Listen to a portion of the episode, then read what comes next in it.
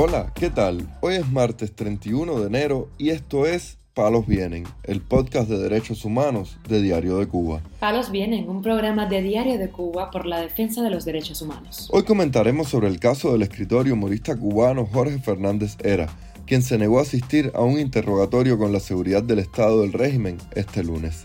También comentaremos sobre el caso de las Damas de Blanco, cuya líder Berta Soler dio detalles sobre la represión del régimen contra las integrantes de la organización este fin de semana. Por último, profundizaremos en casos de prisioneros políticos cubanos como Michael Osorbo y Carlos Manuel Pupo. Lo más relevante del día relacionado con los derechos humanos en Palos Vientos. El escritor y humorista cubano Jorge Fernández Hera dijo a través de sus redes sociales que no acudiría a un interrogatorio de la seguridad del Estado en la sede de la estación policial de Zapata y C en El Vedado y publicó una copia de la citación. A Zapata y C no iré por mis propios medios, ya bastante malo que está el transporte, escribió. Un agente de la seguridad del Estado que se identificó como Manuel Fernández García fue el viernes al domicilio del escritor en Santo Suárez, La Habana, y le entregó la citación para este lunes al mediodía debido a su trabajo en la joven Cuba. Ante lo que el humorista cubano contestó presentando una queja formal con vistas de nulidad a la citación policial ante la Fiscalía Provincial. Mientras tanto, Rosa María Payá, activista por la democracia en Cuba, recomendó este lunes al secretario de Seguridad Nacional de los Estados Unidos, el cubanoamericano Alejandro Mayorkas, ampliar y diversificar las voces de la comunidad que está escuchando. Apreciamos que venga hasta Miami a conversar con algunos de nosotros. Una de las cosas que yo dije, lo puedo decir porque fui yo quien lo, quien, quien lo dijo, es que faltaban voces en esa reunión, que faltaba, por ejemplo, la voz de Ramón Saúl Sánchez, que quería estar, que vino a entregar unos documentos y que no estuvo en esa reunión. Una de nuestras recomendaciones fue ampliar, diversificar las voces que el secretario de Seguridad Nacional está escuchando de parte de la comunidad cubana en Estados Unidos y también de la oposición cubana. La fundadora y coordinadora de Cuba Decide fue una de las personas invitadas a una reunión privada este lunes 30 de enero con Mallorcas, realizada en la Ermita de la Caridad, en Florida. Mientras tanto, en Cuba, al menos seis activistas del movimiento Damas de Blanco pudieron llegar a misa este domingo para pedir libertad para los presos políticos, mientras otras fueron detenidas por la policía política, entre ellas la líder del movimiento femenino, Berta Soler, quien contó los detalles a Radio Televisión Martí. Salimos a las calles en Matanza a abogar por la libertad de los presos políticos de las afueras de su casa con carteles, la mayoría de las damas de blanco, en Santiago de Cuba, dos damas de blanco que pudieron participar en misa, y en La Habana, dos fueron detenidas y seis eh, pudieron participar en misa. De, la sede nacional de las damas de blanco salimos el expreso político Ángel Moya y yo, Berta Soler, sobre las 12, aproximadamente 12 y 20 de mediodía, a exigir la libertad de los presos políticos puesto que sabíamos que nos está esperando fuerza represiva y no nos iba a permitir llegar a misa en ninguna iglesia.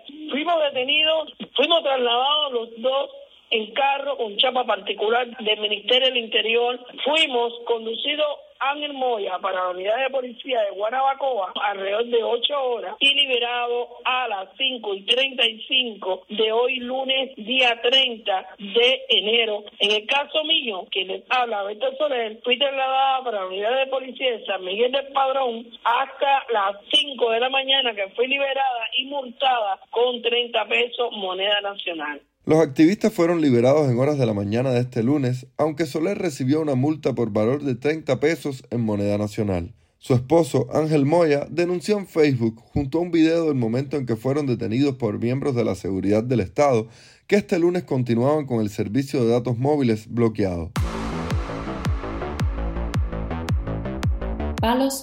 Este lunes la activista cubana Anameli Ramos ofreció detalles en sus redes sociales sobre la situación del prisionero político Michael Osorbo, a quien le instalaron una cámara de seguridad en su celda. De acuerdo con las declaraciones del rapero, le pusieron una cámara en la celda porque supuestamente estaba organizando un motín en la compañía 5. La seguridad del Estado y las fuerzas del Minin, compuestas por alrededor de 80 guardias, según Osorbo, tomaron la prisión en presencia del delegado del MINIM y el primer coronel y determinaron meter en la celda arbitrariamente a ocho reclusos porque supuestamente a sus órdenes iban a motinarse. Al cabo de los tres días, al ver que ellos no salían de la celda, el sábado 7 de enero, Osorbo dijo que decidió ir también a la celda hasta que no liberaran a sus amigos. El martes 10 de enero, cuando por fin decidieron sacarlos, fue que me sacaron a mí también. Desde entonces estoy en la sección 3 con una cámara instalada las 24 horas. Según ellos, soy muy peligroso, dijo el rapero.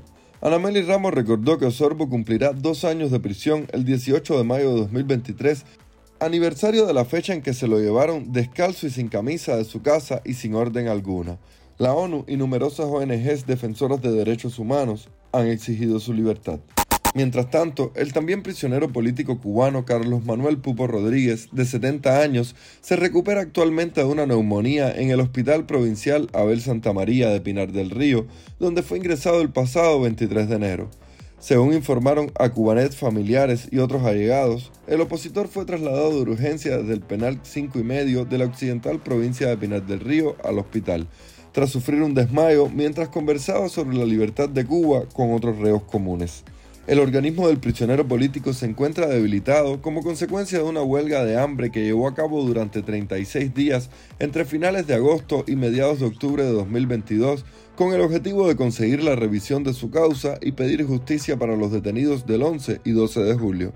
También la esposa del preso político cubano, José Rodríguez Herrada, denunció en declaraciones a Radio Televisión Martí que las autoridades de la prisión de Guajamal han descuidado la medicación de su esposo. Dice que hace más de seis días no le dan el medicamento de la presión porque el que él toma dicen que no lo hay. Pero bueno, hay otro y tampoco se lo dan. Si es el médico el que tiene que indicar el otro tipo de pastillas, deberían entonces que el médico ir a verlo. No es que no resuelven nada. Y entonces eso puede traerle problemas, que se le suba la presión. Cuando él ese medicamento se lo mandaron es porque él lo necesita.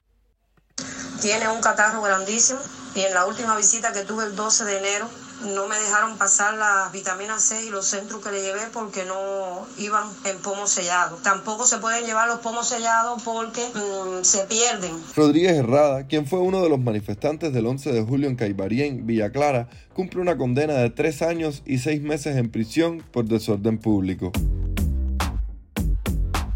Palos Vienen, un podcast de derechos humanos de Diario de Cuba con la producción y conducción de Mario Luis Reyes. Muchas gracias por acompañarnos este martes en Palos Vienen, el podcast de derechos humanos de Diario de Cuba.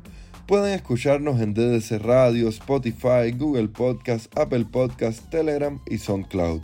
Yo soy Mario Luis Reyes, mañana regresamos con más información.